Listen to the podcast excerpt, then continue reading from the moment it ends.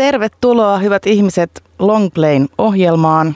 Minä olen Anu Silverberg ja Longplayhän tosiaan on puolestaan verkkojulkaisu, joka julkaisee tutkivaa journalismia ja pitkiä perusteellisia lehtijuttuja lähinnä asioista, joilla on väliä. Ja niistä asioista me täällä myös radio-ohjelmassa puhumme. Ähm, tänään meillä on aiheena jakautunut Suomi. Siitä puhutaan paljon nykypäivänä, mutta sata vuotta sitten Suomi vasta jakautuikin, koska silloin oli nimittäin maassa sisällissota. Tässä ohjelmassa me yritetään aluksi ymmärtää, miltä se sota tuntui, mitä siitä pitäisi nyt ajatella ja sitten ikävä ajatus, voisiko sellainen toistua. Studiossa vieraina historian tutkijat Kati Katajisto ja Samu Nyström sekä, toimit, Nyström sekä toimittaja Ville Blofield, joka on kirjoittanut meille Longplayhin mielestäni ihanan surumielisen kauniin jutun kaksi miestä maan alla. Tervetuloa. Kiitos. Kiitos. Kiitos. Mm, koetetaan aluksi eläytyä näihin menneisyyden ihmisiin, jotka tuntuu olevan jotenkin erikoisesti sekä hyvin lähellä että hyvin kaukana. Samu Nyström, olet tutkinut Helsinkiä maailmansodan aikana. Mitä ihmiset silloin, miltä niistä tuntui? Miten ne päätyi toimimaan sillä tavalla, kun ne on toimineet? Joo, siitä tosissaan on tullut tutkittua monesta eri näkökulmasta ja nimenomaan tätä aikalaisten, aikalaisten näkökulmaa, että miltä se on näyttänyt ja tavallaan mitä kaikkea täällä on tapahtunut, jotta sitten päädytään tilanteeseen, että ihmiset sotii toisiaan vastaan. Ja siis pitää muistaa, että se on poikkeusaikaa. Siis eletään kaupungissa, jossa ei ole leipää, jossa tuota, niin, ei ole lämmitystä, ei ole ties mitä tämmöistä pula-aikaa. Eletään aikaa, jossa on vuonna 17 vuosi ollut tämmöistä karnevaalista vallankumousaikaa, jolloin kadulla on ties mitä tota, niin mielenosoituksia ja juhlia ja kaikkea mahdollista. Eli hyvin tämmöinen niin merkillinen aika on takana joku päästään sinne sisällissodan aikaan. Ja sitten jos mietitään sitten, että kuinka se jatkuu se merkillisyys, että tänään hyvä, että tänne pääsi, kun tuota, raitiovaunut seisovat, kun siellä on penkkarit menossa. Sata vuotta sitten raitiovaunut eivät juuri liikkuneet sen takia, että ne oli punaisten hallussa ja koko Porvarinen Helsinkihän sitten poikotoi niitä. Ja samaan aikaan sitten nämä, jotka nyt siellä penkkareissa ovat tai odottavat vanhojen tanssia illalla, niin sen ikäiset miehet, pojat olivat sotimassa joko punakaartissa tai suojeluskunnissa tai valkokaartissa ja naiset sitten kans pikkuhiljaa punakaartissa tai sitten tuota, niin täällä Helsingissä salakuljettivat aseita vaikka valkoiselle kaartille ja muuta. Eli tämmöinen tavallaan arkinen on muuttunut merkilliseksi, että se on ehkä se iso juttu siinä poikkeusajassa. Onpa, onpa runollisesti sanottu, että arkinen muuttuu merkilliseksi.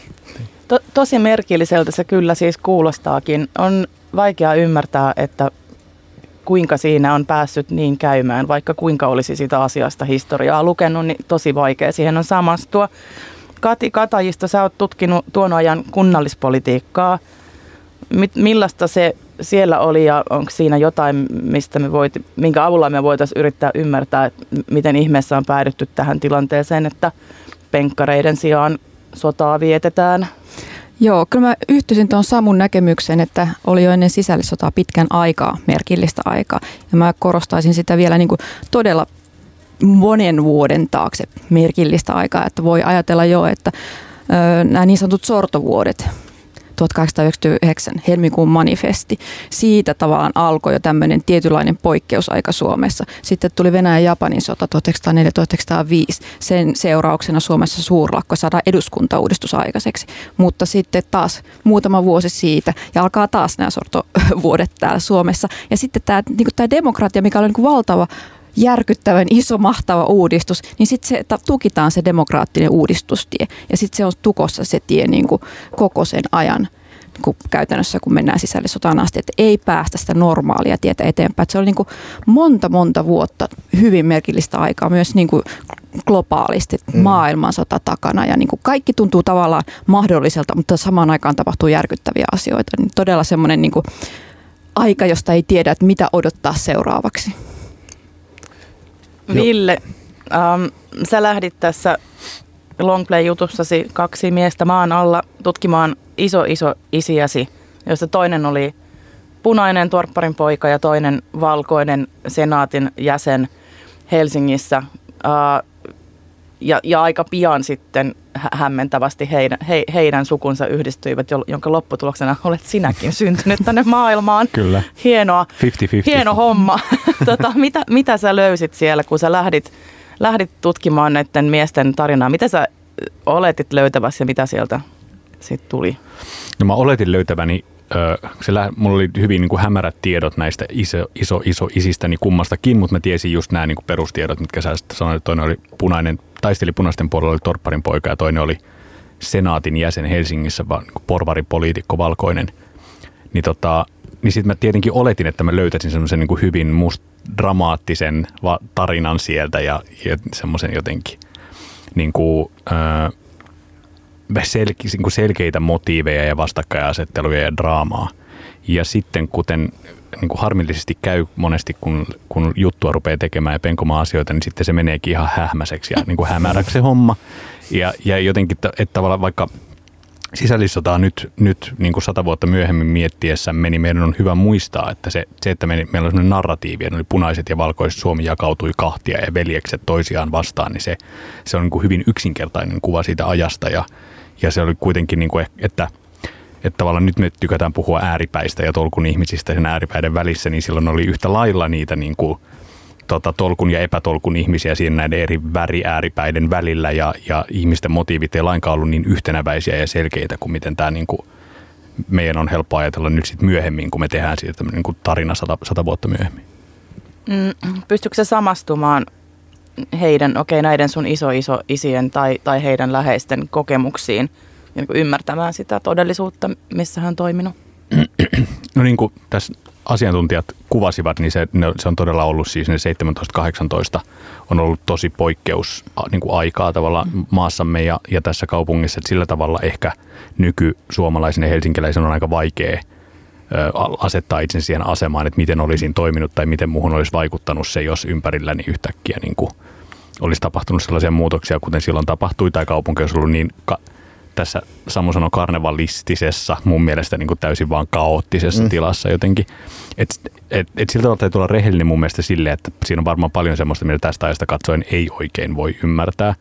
Mutta, mutta tietenkin sitten se niin sellaiset peruslähtökohdat, että esimerkiksi se tor, tor, millaista se torppariperheiden köyhyys on ollut, niin kuin siitä lukee, niin se on ollut ihan karmeaa. Ja on, on jotenkin, kyllä mä, on, mä pystyn ymmärtämään, että miten se radikalisoituminen vaikka sellaisessa elämäntilanteessa on siellä levinnyt.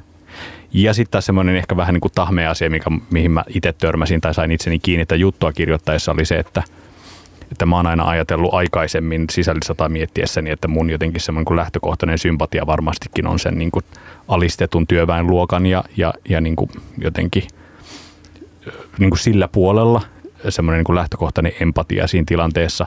Niin sitten nyt kun mä näitä kahta tarinaa lähdin kuromaan, niin kävikin niin itse asiassa musta tuntui tosi läheiseltä tämä niin kuin valkoisen senaattorin elämänpiiri ja, ja, ja tarina siellä Helsingissä. Että ehkä sitten kuitenkin mun nykyinen keskiluokkainen helsinkiläinen elämäni on lähempänä sitä. Joo, tämä on mun erittäin hyvä. Juuri tämä tuota juttu, jossa on nämä kaksi eri rintamilla ollutta henkilöä on semmoinen hyvä esimerkki siitä, että sitten kun otetaan todella se yksilötaso mukaan, niin tämmöinen punavalkoinen narratiivi hajoaa melkein saman tien, että aika harvassa sitten on kuitenkaan ne vallankumous- ja vapaussoturit ja suurin osa jotain ihan muuta. Ja tota, niin, tämä siis tosissaan nyt syksyllä julkaistiin Jön Donnerin kanssa tämmöinen merkillinen on nyt maailman meno Helsingin kollektiivinen päiväkirja, jossa nimenomaan siis se ajatus oli, että otetaan aikalaisten päiväkirjamerkintöjä ja kirjeitä ja siis kaikkea, mitä Helsingissä on ollut, siis koulupoista senaattoreihin ja kaikkea siltä väliltä. Ja aina yhdeltä päivältä yksi merkintä, joka siis ei kun ei ole muistelmia, niin siinä ei selitellä, että mitä minä päädyin tähän näin, vaan että se on sen hetkessä ja ne saattaa olla tosi absurdeja ne jutut, mitä ihmiset sieltä nostaa esiin. Ja just nimenomaan sitä niin kuin kaoottisuutta enemmän kuin semmoista selkeää punavalkoista maailmaa. Ja tämä on niin kuin tavallaan se, että sitten kun lähdetään tarkastelemaan tämmöistä kriisiaikaa niin kuin ihmisten tasolta, niin sitten voidaan mennä tämän päivän jonnekin Aleppoon tai Mosuliin tai muualle ja sitten tulee aika samanlaiseksi, että se muuttuukin yhtäkkiä kovinkin monimutkaiseksi eikä semmoiseksi mustavalkoiseksi maailmassa, jossa on hyviä ja pahoja ja selkeitä poliittisia ideologioita. Että nämä on sille tosi jänniä näin tutkijan näkökulmasta, kun lukee niitä aikalaispäiväkirjoja ja muita tämmöisiä näin, missä ei siis selitellä, niin siellä tavallaan just näkyy se, että ihmiset arvuttelevat, että mitä nyt tapahtuu, mikä tämä juttu on. Eikä ne suinkaan ole mikään suuri maailmanhistoriallinen teoria käsissä, että nyt niin kuin tämä mm. minun ideologiani mukaan menee näin, vaan usein se on hyvinkin mikrotasolla, että mitä tässä tapahtuu, mitä tässä kadulla tapahtuu, kadulla tapahtuu mitä tapahtuu omassa lähipiirissä. Ja se on todella niin kuin hankalaa hahmottaa.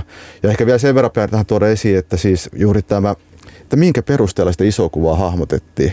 Niin tohon aikahan ei ollut siis ei ollut radiota, missä nyt olemme, ei ollut ei voinut googlettaa eikä ollut mitään yleisiä yleisradioita tai muut tällaista näin.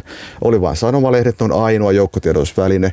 Ja jos katsoo Helsinkiin, niin jokaisella yhteiskuntaryhmällä oli oma tiedotusväline ja vain sitä luettiin. Ja niistä jos lukee, siis mitä mun väitöskirjassa käsittelin, niin kaikki nämä, että minkä takia täällä on nälkä tai minkä takia täällä on jotain katupartioita liikkeellä vuonna 17, siis punakaarteja suojeluskuntia, niin se riippuu ihan, mitä lehteä lukee, että miten se selitetään. Ja molemmissa tavallaan, tavallaan vastapuoli esitetään niin kuin ihan järjettömän semmoisen viha, spektrin kautta näin jälkikäteen mm. mietittynä, jolloin se toiseus tavallaan korostuu koko ajan ja koko ajan tuntuu just se, että se vastapuoli käyttäytyy todella omituisesti tai oikeastaan ihan niin kuin pahuuden vallassa. Että siinä on selkeästi jotain todella järkyttävää, että nyt meidät tapetaan nälkää tai meidän ruokamme varastetaan tai muuta tämmöistä. Että sitä kautta kun menee sinne alas, niin se yhtäkkiä todellakin tässä hajoaa tämä kokonaisuus. Ja mä luulen, että se on hirveän tärkeää, kun lähdetään miettimään juuri sitä, että miten tämä tulee ymmärrettäväksi myös tämän päivän ihmisille. Mm. Että sen sijaan, että selitetään vain, että on suuret ideologiat ja ne taistelee, niin on myös ne pienet ihmiset siinä suurten tapahtumien jaloissa. Joo. Joo, kyllä mä, jos ajattelee itse ihan henkilökohtaisesti, niin pystyy samastumaan sekä tämän suuren jakolinjan punaisen että mm. valkoisen osapuolen. Ja just kun menee sinne yksilötasolle, niin siinä tavallaan tuntee sympatia ja sääliä sekä molemmille puolille, ne yhtäkkiä joutuu johonkin tilanteeseen, karmivaan tilanteeseen. Ja ne ei voi sille mitään. Osittain siihen, että minkä yhteiskuntaluokkaan ne on sattunut syntymään, osittain siihen, missä päin maata ne mm. sattuu asumaan, missä tehtävässä ne sattuu olemaan just sillä hetkellä. Et se, se tilanne puskee päälle yhtäkkiä. Sit se, siihen on tavallaan sopeuduttu, vaikka olisi siinä niinku aikaa sit miettiä. Et mulla, niinku, et tässä niinku, jos ajattelee tätä niin kuin kaupungin toimintaa Helsingissä. Mulle tulee esimerkiksi niin kuin tämä Fiina Pietikäinen, joka niin kuin vaikutti sitten tässä niin sanotusta punaisessa kunnallishallinnossa sitten punaisen hallinnon aikana, niin hänkin oli kuitenkin kuulunut tähän järjestäytyneeseen työväenluokkaan, että hänellekin oli tavallaan järkytys, että kun hän sitten jakoi näitä tota, niin 17 vuoden aikana näitä avustuksia, kun oli jo nälänhätä ja muuta, niin sitten nämä hänen niin omat ryhmänsä, eli nämä työväestö, niin ne uhkas tulee ne omaa asuntoja vaatien saman tien niitä avustuksia, kun he olivat kuulleet, mm. että nyt niitä jaetaan. Ja ne ei mm. uskoa häntä, vaikka hän oli niin kuin toiminut pitkään työväenliikkeessä, että ei siellä ole mitään. Että se niin kuin, Mm, Et siis silläkin tasolla se, niin se niin pirstaloituu ja hajosi se tavallaan se luottamus. Et mä niin kuin, nimenomaan se luottamus, että se luottamus, sitä oli nakerrettu jo vuosikausia, Kyllä. todella pitkään. Et se oli todella niin kuin suuri. Että semmoista sellaista luottamuspulaa ei kyllä saisi päästä enää Joo. syntymään yhteiskunnassa. Kyllä. Voisin ihan nopeasti vielä sanoa, että juuri nämä torpparit, mikä tässä nyt on se punakaartilainen, joka sattuu vielä päätymään rintavan väärälle puolelle, eli mm. tavallaan huono sellainen, niin, niin tavallaan torpparithan on siinä myös mielenkiintoinen juuri tähän, mitä Kati toi että mihin oli sattunut syntymään. Että suurin piirtein yhtä paljon torppareita on valkoisessa armeijassa kuin punaisissa, ja kuoleekin suurin piirtein saman verran, että se ei suinkaan mene niin yksi yhteen. Mm. Joo, se on valtava kansanjoukko, tai mm. valtava joukko suomalaisia. Et se, toi on semmoinen asia, mitä mä mietin just niitä, niitä tota, aikalaisuutisia ja sitten näitä jälkihistorian kirjoitusta lukiessa, että, että just kun se vuoden, seit, mulle mä en ollut siis tajunnut, miten hirveä kaos se vuosi 17 mm. on Suomessa ja Helsingissä ollut, niin, niin sitten kun kerrotaan näistä tavalla, että sitten tosiaan on, että yön pimeydessä kokoonnuttiin sitten paloaseman pihalle mielenosoitukseen, koska joku, oli ollut joku, joku mm. kunnanvaltuuston kokous tai mikä tahansa. Mä, mä miet, yritin niin kuin miettiä sitä, että, että siitä on talven 17 Helsinkiä, että miten ihmeessä ne on tiennyt ne ihmiset tulla oikeaan aikaan jonnekin paloaseman pihalle, että se just tämä, että, että että nykyyhteiskunnasta katsoen, että miten se tieto on siellä mm, kulkenut, niin se on, se on ihan niin kuin keskeinen semmoinen railo tämän ajan ja sen ajan välillä. Se on tosi merkittävä. Mä oon kirjoittanut paljon, että kadut oli sen ajan some. Eli just kun maailmansota, siis maaliskuun vallankumous 17 romahduttaa tämän maailmansodan kurin ja sen jälkeen kadut on auki, sitten tulee just tämä karnevalistinen aika, mikä tarkoittaa myös tämmöistä kuin valta-asetelmien murtumista. Niin se oli tosissaan, että kadulla on koko ajan toiminta ja se on niin huhujen maailmaa. Ja sitten todellakin näissä mielenosoituksissa niin kerätään tietoa, jaetaan tietoa, vaikutetaan ja samalla samalla juttu kuin nyt tänä päivänä somessa, niin sitten osoitetaan, että, hei, meillä on enemmän tykkäjiä, että meillä on isompi mielenosoitus kuin teillä. Mm. Että tavallaan niin kuin kadut oli se, mikä tavallaan oli ton ajan se, missä voi saattaa niin vuorovaikuttaa. Että muuten on vain ne sanomat, jotka on niin kuin yhteen suuntaan. Että siellähän mm. niin toimittaja ilmoittaa, että no nyt me ajattelemme näin ja siitä mennään eteenpäin. Että et se tavallaan se tieto on hirmu keskeinen ja se on mun mielestä just niin kuin tärkeää tuoda esiin, että sitähän ei ollut. Mm. Tai, ei, ja, ja, tai se oli aivan väärä. Niin, siis juuri tämä, että se saattoi olla aivan absurdia se ja. tieto. Ja sitten todellakin eihän kukaan tiennyt, vaikkapa tämä, joka täällä piileskeli Helsingissä, tämä iso iso isäsi, että mm. kauanko Ville. täällä pitää piileskellä ja mitä mm. tapahtuu. Mm, kyllä. Niin iso iso isäni Ville. Mm, niin, kyllä. Jatketaan keskustelua hetken päästä ja kuunnellaan tässä välissä hiukan musiikkia. Rakkaat ystävät, kuuntelette Longplayn ohjelmaa. Aiheena meillä on tänään jakautunut Suomi sata vuotta sitten.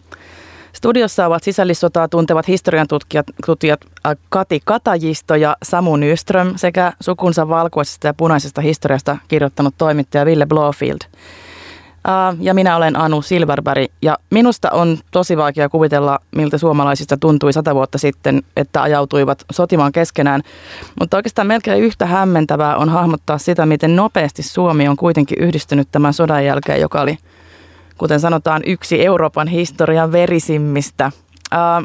Haastattelin sisällissotaa tutkinutta historian professori Pertti Haapalaa siitä, mikä kansan yhdistymisen mahdollisti. Kuullaan hetki mitä Pertti sanoo asiasta. Sisällissodan jälkeen, joka oli siis kaikille tragedia ja yllätys, ei varmaan ollut muuta vaihtoehtoja kuin jatkaa samassa maassa, koska maa oli onnekkaasti itsenäistynyt. Ja kun Saksakin oli hävinnyt ensimmäisen maailmansodan, niin Suomessa oli poliittista voimaa, joka olisi pystynyt tätä hävinnyttä osapuolta syrjäyttämään yhteiskunnasta. Eli siinä on tämmöinen rakenteellinen tekijä, että valtaosa suomalaisista 70-80 prosenttia oli köyhiä maalaisia ja köyhiä kaupunkilaisia, eikä näin isoa väestönosa, jolla oli jo kerran annettu äänioikeus ja muut kansalaisoikeudet, ei voitu työntää yhteiskunnan ulkopuolelle. No, työväestö kuitenkin hävisi sodan. Kuinka tavallista tämä on, että sisällissodan kokeneessa maassa käy sodan jälkeen tällä tavalla? Se on peräti harvinaista. Euroopassahan käyntiin samaan aikaan noin, siis ensimmäisen maailmansodan loppuvaiheessa noin 30 erilaista sisällissotaa tai kapinaa. Ja tämä suomalaisten tapaus oli sikäli poikkeus, että sitä vaikka seurasi ankara kosto niin välittömästi sotaan syyllisille tai kapinaan syyllisille, ei seurannut pitkäaikaista yhteiskunnasta ulos työntämistä. Eli se oli todellakin poikkeuksellista. Mitä sä toivoisit, että nyt sata vuotta sen jälkeen, miten tätä asiaa käsiteltäisiin julkisuudessa? Onko jotain sellaisia väärinkäsityksiä tai myyttejä, joita, joita meidän olisi syytä oikoa siinä tavassa, millä Suomessa sodasta puhutaan? Meillä on erittäin pitkä perinne, siis vuotta kahdessa totuudesta on punainen totuus ja valkoinen totuus, jossa kumpikin osapuoli on melko varma siitä, että oli oikealla asialla ja kaikki ongelmat on virjätty automaattisesti toisen osapuolen niskaan tai sitten jonkun, ulkopuolisen, kuten bolshevikkeen tai saksalaisten niskaan. Oleellista mielestäni on se, että se sota ei ollut lainkaan niin ykselitteinen äh, ilmiö.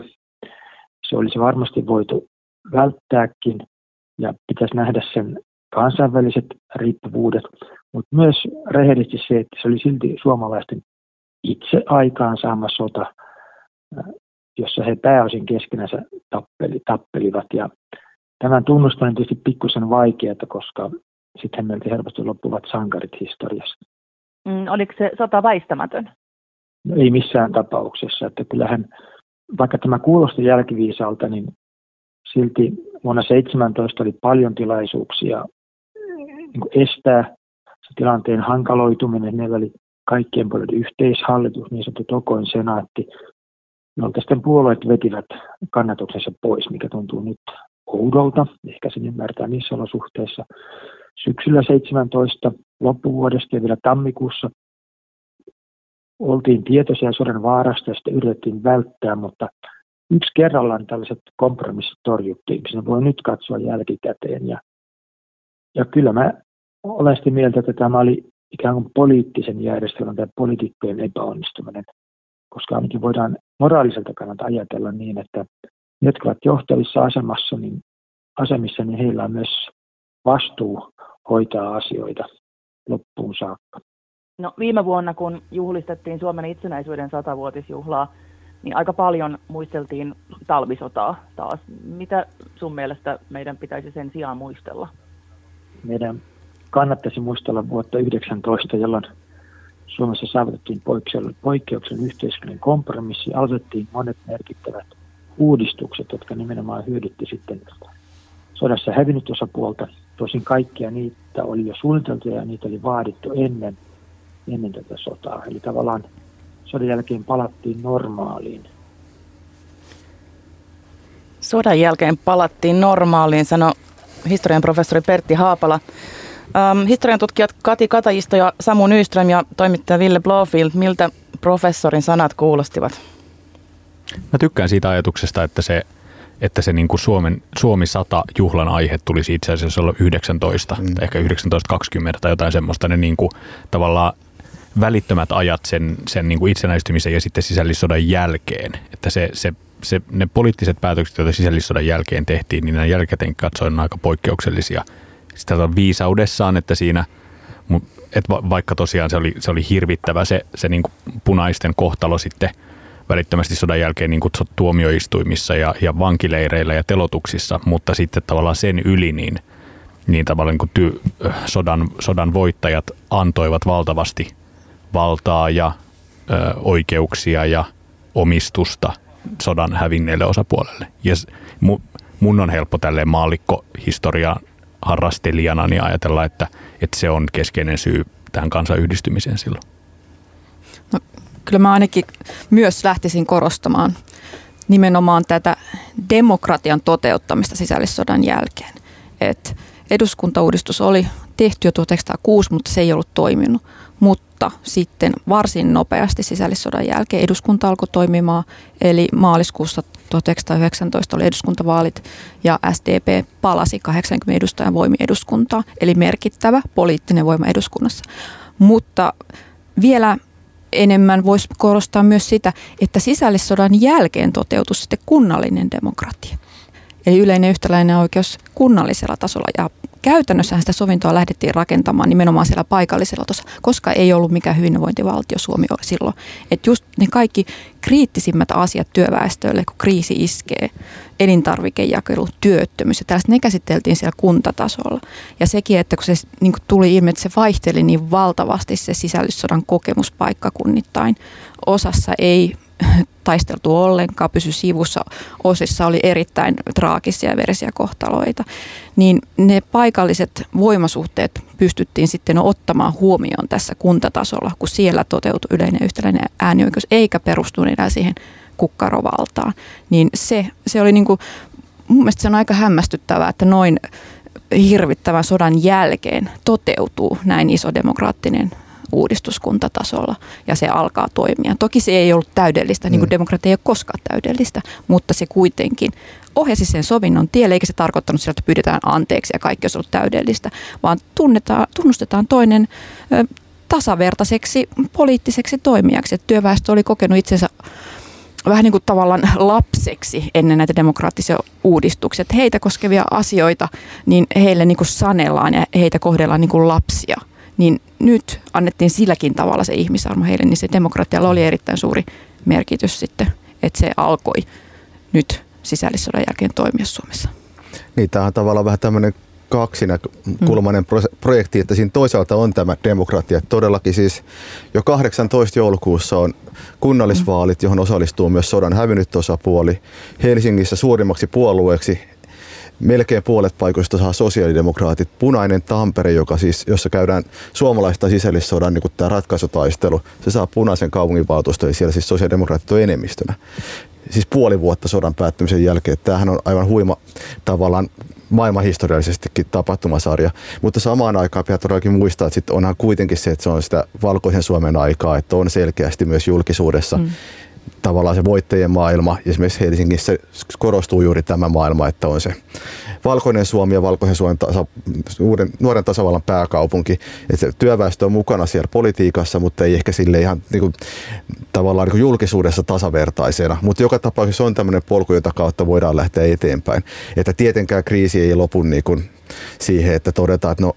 Haetaankin nyt uusi ratkaisu ja sori siitä, vaan että kyllä siellä niin on pitkä tämmöinen niin trauma molemmin puolin, jota sitten puretaan, mutta tosissaan tämä, että kunnallisella tasolla joudutaan ennen kaikkea kunnallisella tasolla joudutaan ratkaisemaan käytännön asioita, jotka näkyy sitten niiden eri yhteiskuntaluokkien elämässä suoraan, niin se sitten pakottaa vähän kerrallaan ottamaan näitä asioita huomioon, mutta tuota, että se on pitkä prosessi. Kyllä. Ja, ja tuota, niin sitten ehkä vielä pitää muistaa se, että tämä iso kuvio, että siis tässä taustana on se, että Saksa häviää maailmansodan, Helsingistä ei tule kuninkaallinen pääkaupunki, huomataan, että tuota, niin sen jälkeen pelätään pitkään, että tulee revanssi itä, itä, idästä, eli joko bolshevikit ja punaiset nousevat uudelleen valtaa tai Venäjän sisällissota vetää suomalaiset mukaansa täällä kesällä 19 saakka tehdään pitkälle suunnitelmia, joissa myös valtiohoitaja Mannerheim on mukana, että jostain lähettäisi Pietarin retkelle ja niin poispäin. Tässä on pitkä aika semmoinen niin poikkeusaika, että se helposti nähdään näin jälkikäteen, että okei, että, niin kuin, että se on se sisällissota ja sitten mm. se loppuu, valkoiset voitti ja punaiset hävisi ja joutui leirille ja näin. Mutta se poikkeusaikahan jatkuu sinne niin kuin pitkälle kesään 19, jolloin sitten todellakin e, tulee tasavaltalainen hallitusmuoto, tulee Stolper presidentiksi ja sitten siitä menee vielä vuosi ennen kuin saadaan sitten e, Tarton rauha ja vasta silloin käytännössä on nähtävissä, että okei, okei, että nyt tässä kävi näin, että tämä iso pyörä pyöri näin ja me jäätiin tähän asentoon ja me olemmekin mm, demokraattinen voi, voi tasavalta. Niin irti pöydän reunasta. Että. Niin, niin, ikään kuin, että tavallaan että se turbulenssi on vasta silloin ohi. Mm. Ja, ja todellakin silloin tavallaan asetelmat oli aika hyvät sit loppupeleissä tähän niin kuin yhteisön tarinan hakemiseen verrattuna moneen muuhun maahan. Mm. Niin kuin Haapala tuossa hyvin toi esiin, että Helsingistä tai Suomesta päästään Välimerelle saakka ja kaikki kansakunnat kokee saman kohtalon. Ja ei ole kuin Suomi ja olisiko yksi, kaksi maata, joissa sitten päädytään jonkunnäköiseen demokraattiseen malliin. Että se on niin kuin poikkeuksellisen hyvä saavutus niissä oloissa. Niin, kyllä se just, mitä Haapala tässä sanoi, että se että se Suomen yhteiskuntarakenne, että suurin osa oli maatalousväestö ja muuta, mm. ja kuitenkin niin, kuin niin sanottu valkoinen talonpoikasarmeija oli voittanut sisällissodan, niin lähdepä siinä kukistamaan sitten demokraattisia mm. oikeuksia. Hän olisi ollut ihan niin kuin, mm.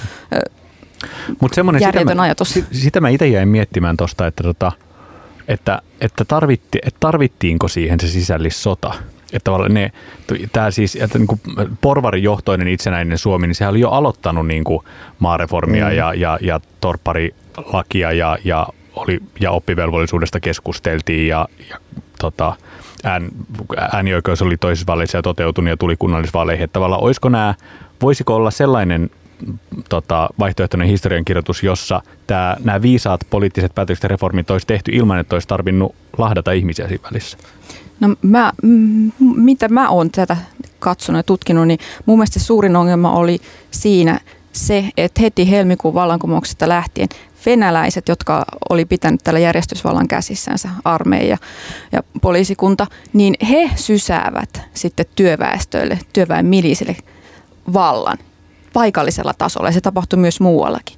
Ja sen jälkeen, vaikka yritettiin, niin ei saatu luotua legitiimiä järjestysvaltaa, että olisi sekä työväestö että porvarillinen puoli sen hyväksy. Että se lähti tavallaan mun, mun näkemyksestä heti siitä helmikuun vallankumouksesta mm. lähtien väärille raiteille ja sitä ei saatu sieltä enää sitten oikealle raiteille. Yritystä oli, mutta ei, ei, ei onnistuttu. Hmm. Siis joo, todellakin, että olisiko näitä uudistuksia saatu, varmasti olisi jossain muodossa toteutunut, jos lähdetään spekuloimaan, mutta se, että olisiko sota ollut vältettävissä, niin kuin Haapala tuo hyvin esiin, että tavallaan, että semmoisia oikeastaan niin kuin, mitä ei helppo miettiä syyksi, sellaisia ei ollut, mutta sitten tämä yleinen iso pyörä pyöri semmoisella tahdilla, että se oli niin kuin melko ilmeistä, että se sota sitten ne jälkeen katsottuna tuli, koska siis kuten sanottu, tästä päästään välimerille saakka, eikä yksikään kansakunta säästy sisällissodalta tuossa vaiheessa. Eikä se, että on se maailmansodan kauheudet, sen jälkeen tulee keisarikuntien romahtaminen, vallankumoukset, kansakuntien itsenäistymiset, vastavallankumoukset, sisällissodat, kaikki nämä, niin se koskee kaikkia kansoja. Ja se iso pyörä pyörii niin, mutta kuten Haapalakin hienosti toi esiin, niin kyllä me täällä ihan oma sopa myös keitimme ja sitten todellakin päädymme toisemme tappamaan. Eli se, tavallaan se kokonaistilanne oli, se on niin kuin jälkikäteen katsottuna niin todella monimutkainen ja tavallaan se, että sieltä olisi tultu tavallaan, voisiko sanoa voittajina, siis tällä lailla ilman sotaa mm. ulos, niin olisi vaatinut todella vahvoja vahvoja poliittisia johtajia ja todella paljon uskallusta. Eli eikä todella se, että kadut olivat täynnä tyytymätöntä kansaa ja maaseudun talonpojat järjestäytyvät suojeluskuntiin, koska pelkäävät, että nyt oma turvallisuus järkkyy omalla alueella ja näin poispäin. Niin semmoinen yleinen turvattomuus, yleinen toiseus, yleinen viha ja sen kylväminen, jota on jatkunut vuosikaudet, niin kyllä se kaikki yhdessä tuottaa sitten tämmöisen yhtälön. Tämä tuntuu jotenkin uskomattomalta mulle se, että kun samalla se, mitä Haapala kuvaa sitä, että vuosi 1917 oli onneton sotku ja mm. että on tehty vääriä poliittisia päätöksiä, niin kuin, että kun niitä lukee, niitä kuvauksia siitä ajasta, niin on sellainen olo, että koko Suomi on ihan toistaitoinen niin kuin, uuno. Ja sitten yhtäkkiä niin kuin 1919 ihme, joka on siis aivan poikkeuksellista mm. niin kuin Euroopassa, niin se on jotenkin tosi hämmentävää. Siis vaan että vaihdettiinko siinä ihmisiä? Vaihdettiinko siinä se Suomi jotenkin. Mutta, sit yksi, mutta siis yksi asia niin kuin tähän liittyy on siis se, että et kuten tuossa Ville jutussakin sanotaan, että, että lopulta todetaan, että talvisota ei yhdistänyt Suomea, vaan ennemminkin se yhdistyminen mahdollisti sen talvisodan, niin miksi ihmeessä, kun meillä on tänne uskomaton niin kuin menestystarina, miksei me niin kuin, miksei tätä muistella ja miksei tästä puhuta, miksei ne niin kuin kuljeta maailmalla niin kuin matkasaarnaamassa. Niin kuin amerikkalaiset ja englantilaiset tykkää julkaista niitä juttuja siitä, miten Suomi on niin mahtava mm. maa, niin mm. miksei me niin kuin tätä viedä niin kuin vientituotteena ulkomaille. Et sen sijaan, että me muistellaan sitä, sitä maailmansot, toista maailmansotaa, mikä ei sitten niin oikeastaan edes että se on ihan eri. Viime vuonnakin, kun itsenäisyyttä juhlittiin, niin ei, ei siellä paljon kerrottu, että se koko itsenäistyminen oli semmoinen sotku, ja sitten toisaalta muisteltiin niin kuin heroista tota, sotasankaruutta talvisodassa. Miksi me näin tehdään? Niin, no totta kai meillä on siis, tämä aika perinteinen tapa, millä kansakunnat rakentaa narratiivia, siis tätä, kun, miten kansakuntia rakennetaan kansallista kertomusta, niin kaikki kansakunnat tarvitsevat sen sotaisen menneisyyden ja ne omat sotasankarinsa. Mutta tota, niin tämä on semmoinen, mitä siis viime vuonna itsekin ja kaikki kollegat kiersivät maata puhumassa just tästä vuodesta 17. Ja uskoakseni kaikki toimii juuri esiin sen moninaisuudet, miten, miten absurdi maailma se kaikin puolin on ja miten tavallaan se Suomi vuonna nolla oli semmoinen niin köyhä, hajonnut kansakunta, siis nälkään näkevä maatalousmaa, siis semmoinen niin katastrofi kaikilla tasoilla, eikä suinkaan mikään suuri, suuri ja ihmeellinen juuri itsenäistynyt kansakunta. Ja näin aikalaisetkin sen näkivät, että monissa tuonne esimerkiksi pilapiirustuksissa juuri korostetaan sitä, että silloin kun kuvittelimme, että miltä itsenäistynyt maa näyttää, niin se näyttää semmoiselta idylliseltä, missä talonpojat kävelevät pellolla hevosensa kanssa ja muuta. Ja sitten kun se tapahtuu, niin se onkin täynnä punakaartia ja sisällissotaa ja ties mitä. Niin tämä tavallaan vielä hienompaa viime vuonna oli miettiä sitä, että kun usein vähän kritisoitiin sitä, että miten voidaan hypettää tämmöistä Suomi 100 juttua, että, niin kuin, että se on vähän noloa. Niin miettii, että tavallaan, että jos no, lähtötilanne Suomi vuonna nolla on niin kuin katastrofi, ja jos Suomi vuonna 100 on tällainen, missä me nyt olemme, niin sehän on niin kuin juuri todella semmoinen, mitä kannattaa juhlia ja joka on hyvä tuoda esiin, että hei, me ollaan onnistuttu jossain aika hyvin. Että me ollaan niin kuin Euroopan köyhin kansakunta suurin piirtein lähtötilanteessa. Mutta jotenkin siinä, että ei haluta juhlia, että halutaan kuitenkin juhlia vähän jotain muuta. Et näissä, niin kuin, muistan, että raitiovaunupysäkillä oli Hakaniemessä sellainen semmoinen Suomi 100 onnittelujuliste, jossa luki, että sata vuotta sitten teimme hyvän päätöksen. Sitten kun lukee sitä, että millainen se itsenäistymisprosessi on ollut, niin siis niin kuin päätös tai hyvä tai muuta ei ole niin kuin niitä sanoja, joita siitä edes käyttäisi.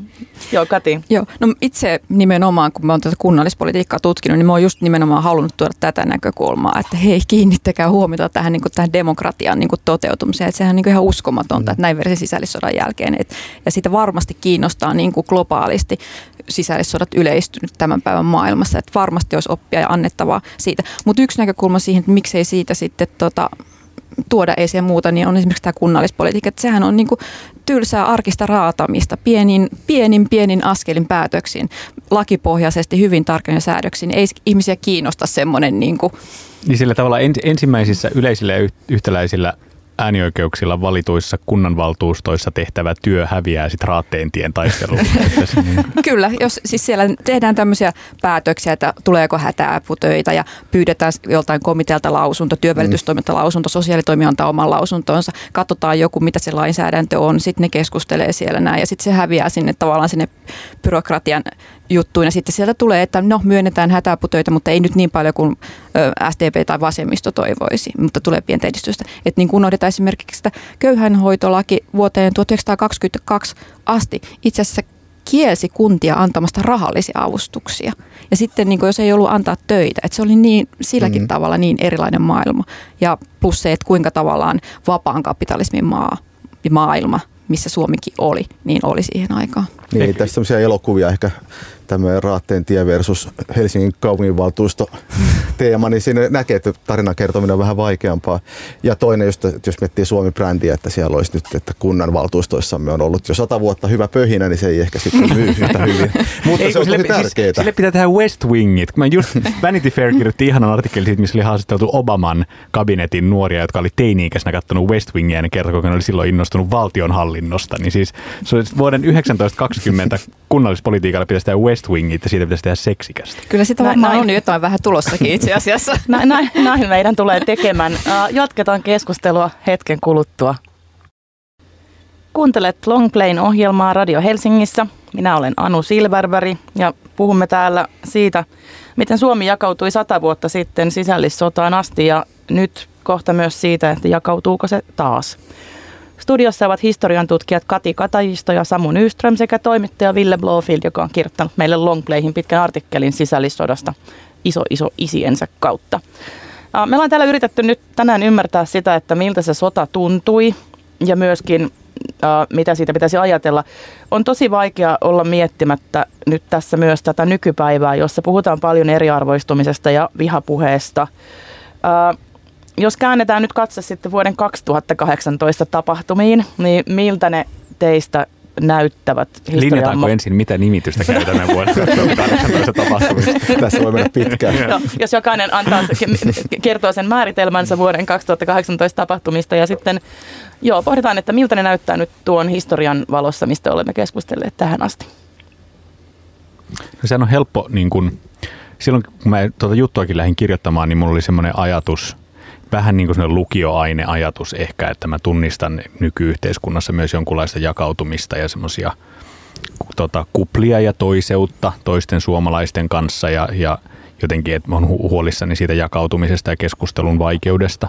Mutta sitten kun, sitten kun vähääkään sitä, sitä niin kuin sisällissodan tilannetta niin kuin penkoita yritti ymmärtää, niin, niin käy kyllä aika ilmeiseksi, että ne, että joo, että on varmasti – on löydettävissä yhtymäkohtia ja jotain semmoisia niin temaattisia, että se on niin kuin tavallaan hyvä keskustelun pohja, mutta että pitää olla aika varovainen siinä, että, että, että mitä, mitä niin kuin semmoisissa profetioissa tai semmoisissa, että, että, että, että kansa voi taas käydä toisiaan vastaan niin kuin väkivaltaisesti, että kuitenkin on tämän aika paljon vakaampi yhteiskunta kuin olisi 17 Suomi, missä me nyt niin kuin väittelemme. Joo, nimenomaan tämä, että siis mehän olemme aivan eri maailmassa, kuten tuossa jo tuota, taukoa ennen oli puhetta, että miten tavallaan se Suomi vain nolla oli todella katastrofaalinen maa ja todella köyhä kaikilla mittareilla kehitysmaa ja tänä päivänä elämme yhdessä maailman vauraimmassa valtiossa, jossa tasa-arvot ja muut on niin kuin varmasti niin pitkällä kuin nyt ylipäätään ihmiset on onnistuneet koskaan kehittämään. Että totta kai se ei tarkoita, että olisi mikään ihani maailma, mutta se, että ollaan todella kaukana siitä maailmasta. Mutta se, mikä tota, niin tässä itse kun on jo niin vuosikymmenet tämän aiheen kanssa pyörinyt, että jo 90-luvulla ensimmäistä kertaa päätyi näiden aineistojen pariin. Ja silloin kun luki näitä vuoden 17-18 sanomalehti, niin sieltä pomppasi silmille yhtäkkiä semmoinen siis, että semmoinen ilmiö, mihin ollut törmännyt, että tämmöinen niin vihan lietson tai semmoinen, että kuinka luodaan semmoista toiseutta, että kuinka se vastapuoli on jotenkin patologisen paha ja ei voida yhtään ymmärtää sitä ja luodaan semmoista niin kuin hyvin yksilmästä maailmaa. Ja silloin 90-luvulla tuntui tosi jännää, että hei, tämähän on niin mielenkiintoinen juttu. Kiinnostava vertaus, Kyllä. Ja sitten, tota, niin, sitten, sitten oli muiden aiheiden parissa siinä lähes kymmenkunta vuotta ja sitten palasin näiden aineistojen pariin. Ja sitten mä yhtäkkiä tajusin, kun menin sitten jonnekin lounaalle ja kaivoin sitten somen ja netin auki ja tajusin, että hetkoneen, että nyt lounastauko ei enää vapautakaan siitä – moskasta, mitä siellä on siinä arkistoaineistossa, vaan se sama vihapuhe ja sama toiseuden rakentaminen onkin yhtäkkiä uudelleen noussut pintaan. Ja tavallaan tämmöinen tapa, millä me keskustellaan toistemme kesken, niin siinä on selvästi nähtävissä tämmöistä analogiaa. Totta kai muuttujat muuttuen, että siis se, mitä tuohon aikaan, siis vuonna 17 esimerkiksi se vihapuheen määrä, siis se, että miten luodaan sitä vastapuolta, niin siis eduskuntakeskustelussa käytetään semmoista kieltä, mikä tänä päivänä saisi niin nettihäirikötkin punastelemaan, että se niin on näissä asteeroja, mutta on silti havaittavissa tiettyjä analogioita. Joo, jos ajattelee ihan tähän totaalisen kriisin ajautumista, niin mä oon siinä mielessä optimistinen, että jos katsoo 1900-luvun Suomen historia, niin se on tullut aina rajan takaa se sysäys, että Suomi on ajautunut aseelliseen konfliktiin. Mutta mikä saa, hetkinen, hetkinen, mikä niin. tässä ajassa saa sut sit optimistiseksi ton suhteen? No, no sen, sen, sen, suhteen, jos ajatellaan, että suomalaiset sisäisesti mm. ajatuskriisit, mm. että ihmiset niin ajattelee, että Suomessa tulisi tämä jakautuminen, mm. että me keskenänsä, niin siinä, siinä mielessä mä oon niin optimistinen, että, että en mä nyt näe, että suomalaiset, niin kuin, että se on aina tarvinnut sen ulkopuolisen kriisin ja sysäyksen. Mutta se tietysti pitää, että se tiedostetaan. Että siis nythän voi tulla jostain sitä ei tiedä. Globaali talous muuttuu nopeasti ja voi tulla jotain äkkiä, äkillisiä kriisejä ja sysäyksiä. Että suomalaiset tajuu sen, että siinä vaiheessa, jos tulee jotain, niin me ollaan sitoutuneita siihen, että ei lähdetä aseelliselle mietin, tielle missään nimessä. Mulle tulee mieleen tästä jotenkin, että just tämä ulkopuolinen joku asia, joka mm. triggeröi. Mm. mä tuossa taannoin kirjoitin noista vuoden 2015 tapa, tapahtumista, kun oli, oli tämä pakolaisaalloksi kutsuttu, mm. kutsuttu, kutsuttu ilmiö ja sit mitä, se, mitä siitä seurasi Suomessa ja mä silloin kulutin monia monia viikkoja tai jostain kuukausia seuraamalla ää, semmoisten niin äärioikeistolaisten ja muukalaisvastaisten erilaisten foorumeiden ää, niin Facebook-keskusteluja ja lopulta sitten päädyin seuraamaan niin tuon Suomi ensin liikkeen perustamista, niin semmoinen, mikä mulle tuli jotenkin semmoisena vähän niin kuin aavemaisena yllätyksenä siinä sen keskustelun seuraamissa oli se, että itse asiassa vaikka se niin kuin noin nimellisesti oli maahanmuuttovastaista, äh, niin todellinen vihollinen niissä, niissä keskusteluissa tuntui olevan äh, supakkinainen. Että mm. siis se, siellä oli se, se, niinku, se, se viha, että ne oli vain jonkinlaisia niinku numeroita ja semmoisia niinku, semmoista massaa, ne, ne ulkomaalaiset iPhone-miehet, mitä sitten haluttiin vastustaa, mutta se, se että kenestä puhuttiin sillä tavalla ää, epäinhimillistäen ja, ja niinku raivon vallassa, niin se oli niinku, niin se oli minä, mm. helsinkiläinen niin. Niin kuin koulutettu nainen, Uh, ja, ja se, se tuntui jotenkin hurjalta. Mä muistan, että mulle tuli silloin semmoinen, että apua, onko mä jotenkin niin kuin lapsellinen, kun mua itse asiassa vähän nyt pelottaa tämä sillä tavalla sisällissota mielessä. Siis tämä on niin kuin nimenomaan just se niin kuin hyvä vertaus siihen, että mitä ne aikalaiset silloin kokivat. Eli siis just vaikka vuonna 17, just tämä, että on ne eri kuplat, jotka todella tuo sitä toiseutta. Siis sen ajan poliittinen diskurssikin oli semmoista, että tuodaan, siis puhutaan todella rajuilla sanankäynteillä syytetään, että vastapuoli todella pyrkii jokin todella pahaan. Eli ei vain niin, että ne on nyt eri mieltä, niillä on eri ideologia, vaan ne pyrkii siis todella tappamaan lapset nälkään tai ryöstämään rahat tai jotain tämmöistä siis todella rajua ja raflaavaa. Ja sitä just mietin, että sehän tavallaan juuri tuotti molemmissa osapuolista, oikeastaan siinä on alun perin monta, vuonna 17 Suomi ei ole mikään punavalkoinen vaan, vaan siellä on useita erilaisia sävyjä siellä, niin kaikissa se tuottaa just nimenomaan aina se niin pelkoreaktion, että hetkonen, että nyt tuolla torilla puhutaan niin selvästi minua ja minun läheisiä ja minun sosiaalipiiriäni vastaan. Ja se johti just esimerkiksi tähän tilaisuuteen, mistä tilanteeseen, mistä Katikin toi että just kun e, järjestysvalta politisoituu. Ja se tarkoittaa sitä, että okei, poliisi on yhden ryhmän puolella. Muut ryhmät kokee sen tietysti heitä vastaan suunnatuksi ja rupeaa järjestää omaa valtaa. Eikä siis niin punakaartit kuin suojeluskunnatkinhan syntyy nimenomaan siitä, että lähdetään sitä omaa turvallisuutta. Sitten tästä päästään aika nopeasti tähän 2015 katupartiokeskusteluun, että kuinka niinku pitää sitä omaa turvallisuutta lisätä sille, että saadaan partioita karuille ja sitten kun tuodaan se partio karuille, niin vastapuoli miettii, että herra jestas, että noihän liikkuu täällä kiväärien kanssa, että nyt vasta pelottaakin, että meidänkin pitää. Ja, että se on tavallaan tämmöinen niin kuin kierre. Ja just tosissaan siinä on kun mennään sinne yksilötasolle, niin sieltä tulee just sitä pelkoa. Siis ja, ja tavallaan joka puolella, että siis ei vain niin, että punaiset tai valkoiset, vaan että jokainen joutuu yhtäkkiä miettimään, että hetkonen, että täällä on paljon ihmisiä, jotka näyttää olevan todella pahat mielessä minua ja minun lähipiiriäni kohtaan. Ja tämä on semmoinen tietty analogia, joka ehkä tästä vihapuheen luomasta toiseudesta juuri tähänkin päivään kantaa. Ja tuohon aikaan se oli vaan paljon rajumpaa, että kun sitä niin riittävän pitkälle sitä toiseutta rakennetaan, niin sitä se johtaa siihen tavallaan esimerkiksi tähän terroriin, että on helppo tavallaan ampua jokainen lukiolaispoika mahdollisena suojeluskuntalaisena ja jokainen työläismies ihan vain, koska se saattoi olla punakaartissa mm. sitten näissä jälkiselvityksissä. Eikä tavallaan se, että ei enää nähdäkään niitä ihmisiä yksilöinä tekojensa summana, vaan todellakin jonkun ryhmän, pelätyn ja vihatun ryhmän edustajina ja silloin niitä voi kohdella sitten vaikka kuinka rajusti. Semmoinen ehkä, ehkä yhdistävä tekijä, mikä tavallaan tästä ryhmäidentiteeteistä musta löytyy sieltä ja tästä ajasta, niin on semmoinen ihan siis kielen tason juttu, että tämä niin kuin tavallaan tahallinen – tahalliset ylilyönnit kielen tasolla ja sitten ni, ja, nimeä, ja vähän siihen liittyvä nimeäminen. Mm. Se niin kuin tavallaan toisen puolen demonisointi nimeämällä se toinen ryhmä, tai tämmöinen niin kuin lahtarit, Kyllä. punakit, suvakit, mm. ää, rajakit tai mitä tai sitten me, että et, et me, et kyllähän se tekniikka tässä ajassa myös toimii, että, että tavallaan, että, että, että, niin kuin, että sitä niin kuin uhkaa ja toiseutta rakennetaan nimeämällä rumasti se toinen mm, ryhmä. Kyllä. Mm.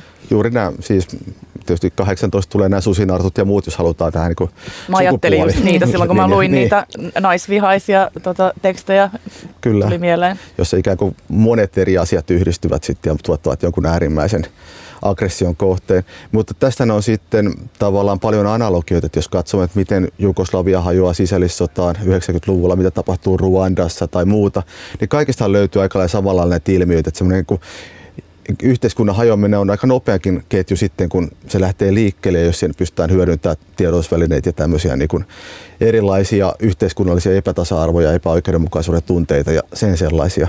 Eli kyllä varmaan tämmöinenkin yhteiskunta, missä me nyt olemme, niin on kyllä hajotettavissa, jos sen eteen kovasti tehdään töitä.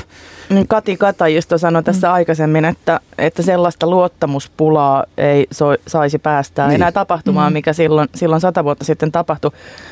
Ratkaistaanpa nyt tämä ongelma. Mitä, me, mitä meidän pitää tehdä, että sitä luottamuspulaa ei, ei tule tapahtumaan? No, mä en tiedä, mä oon miettinyt viime aikoina keskustelusta. Mun mielestä siitä ei ole, sanon 10-15 vuotta puhuttiin paljon enemmän mun mielestä eriaikaisesta kansainvälistymisestä. Että ihmiset kansainvälistyy eri tavalla, niin kiinnittyy, kiinnittyy globaaliin talouteen eri tavalla, niin on ihan erilaiset mahdollisuudet. Että tavallaan on tämä, että oikeasti, että nyt jos puhutaan tuottavuuden kasvusta, joku digitalisaatio, että tietyt alat, IT-alalla tai jossain muualla, että ne voivat täysin vapaasti liikkua liikku, tai he, he ihmiset voivat liikkua, heillä on sellaiset palkat, että he voivat siirtyä vaikka Yhdysvaltoihin töihin, he pystyvät kouluttamaan lapsensa siellä. Osa ihmisestä on tiukasti kiinni tässä perinteisissä kansallisvaltion kehikossa ja juurissa. Ja tätä niin kuin tavallaan ei ole mun mielestä nyt viime aikoina kauheasti puhuttu. Et se liittyy osittain tähän niin kuin, ehkä EUkin, ja EU ei sitten taas tavallaan sitä, ei, jos katsoo Suomen lehdistöä, niin eihän sitä EU politiikkaa ja sitä niin kuin kauheasti haluta nostaa. Että jotenkin käydä sitä keskustelua enemmän, että että ihmiset, monet ihmiset on kiinni tässä kansallisvaltion kehikossa ja toiset ei. Ja mitä se luo tähän yhteiskuntaan sitten? Voisiko olla, että meillä on syntynyt sellainen niin digi, digitaalisten mahdollisuuksien, digitaalisten medioiden ja sosiaalisten medioiden kautta sellainen harha, että kun, kun tavallaan se niin kuin kaikki tieto on kaikkien käsillä nykyään ja kaikki voivat olla globaaleja ikään kuin arjessaan sitä kautta, niin me ajatellaan, että se tekee välittömästi meistä kaikista yhtä sujuvasti globaaleja. Varmaan on osittain tällaista. Ja sitten siinä on osittain semmoista, että, että myös se, että ihmiset elää erilaisissa kuplissa, että joku, joka tavallinen joku on töissä pienipalkkainen, niin sen mielestä sitten on joku suomalainen johtaja, joka tienaa sitten 100 000 vuodessa, se on niin kuin rikas ja epäoikeudenmusta. Sitten se johtaja katsoo tuonne rajojen ulkopuolelle ja ne tielaakin siellä sitten suurin piirtein 100 miljoonaa vuodessa. Mm. eri, eletään niin erilaisissa tietyssä mielessä todellisuuksissa, että yritetään jollain tavalla luoda niin kuin ehkä jopa vähän niin kuin, että ei me tietysti voida se sanella, Suomi on pieni vientivaltio, pieni, pieni vientivetoinen valtio, että meidän tavallaan pitää aina mukautua tähän, miten me tässä globaalissa maailmassa eletään. Ja se on niin kuin tavallaan kaikkien suomalaisten etu, että me pystytään siinä elämään mukana. Mutta joten, jotakin siihen tarvitsisi niin kuin semmoista konkreettisempaa keskustelua. Hmm. Kiitos. Otetaan tähän loppuun vielä yhdellä tai kahdella sanalla, mitä sanaa käytätte vuoden 1918 tapahtumista. Mä, mä, mä, mä, mä hyppään ekana, niin mä otan sisällissodan. Sitten. Sisällissota on hyvä. Sisällisota, ja sen alle mahtuu myös muita käsityksiä, mutta se sisällissota on se iso neutraalikuva, että musta ei tarvitse sillä tavalla, niin kuin sanottiin, että se eri paikoissa erilaista, niin tarvitsee rutistaa, että nyt se on tämä näin kaikilta mm. osin. Kyllä. Kiitos Kati Katajisto, Samu Nyström ja Ville Blofield, että olitte vieraina. Ja kaikille teille, jotka haluatte tutustua Villen juttuun, kaksi miestä maan alla, menkähän osoitteeseen www.longplay.fi. Siellä on myös muita juttuja. Kiitos kuulijat, kiitos ystävät. Lopetamme tällä erää tähän ja kohtaamme taas kahden viikon päästä.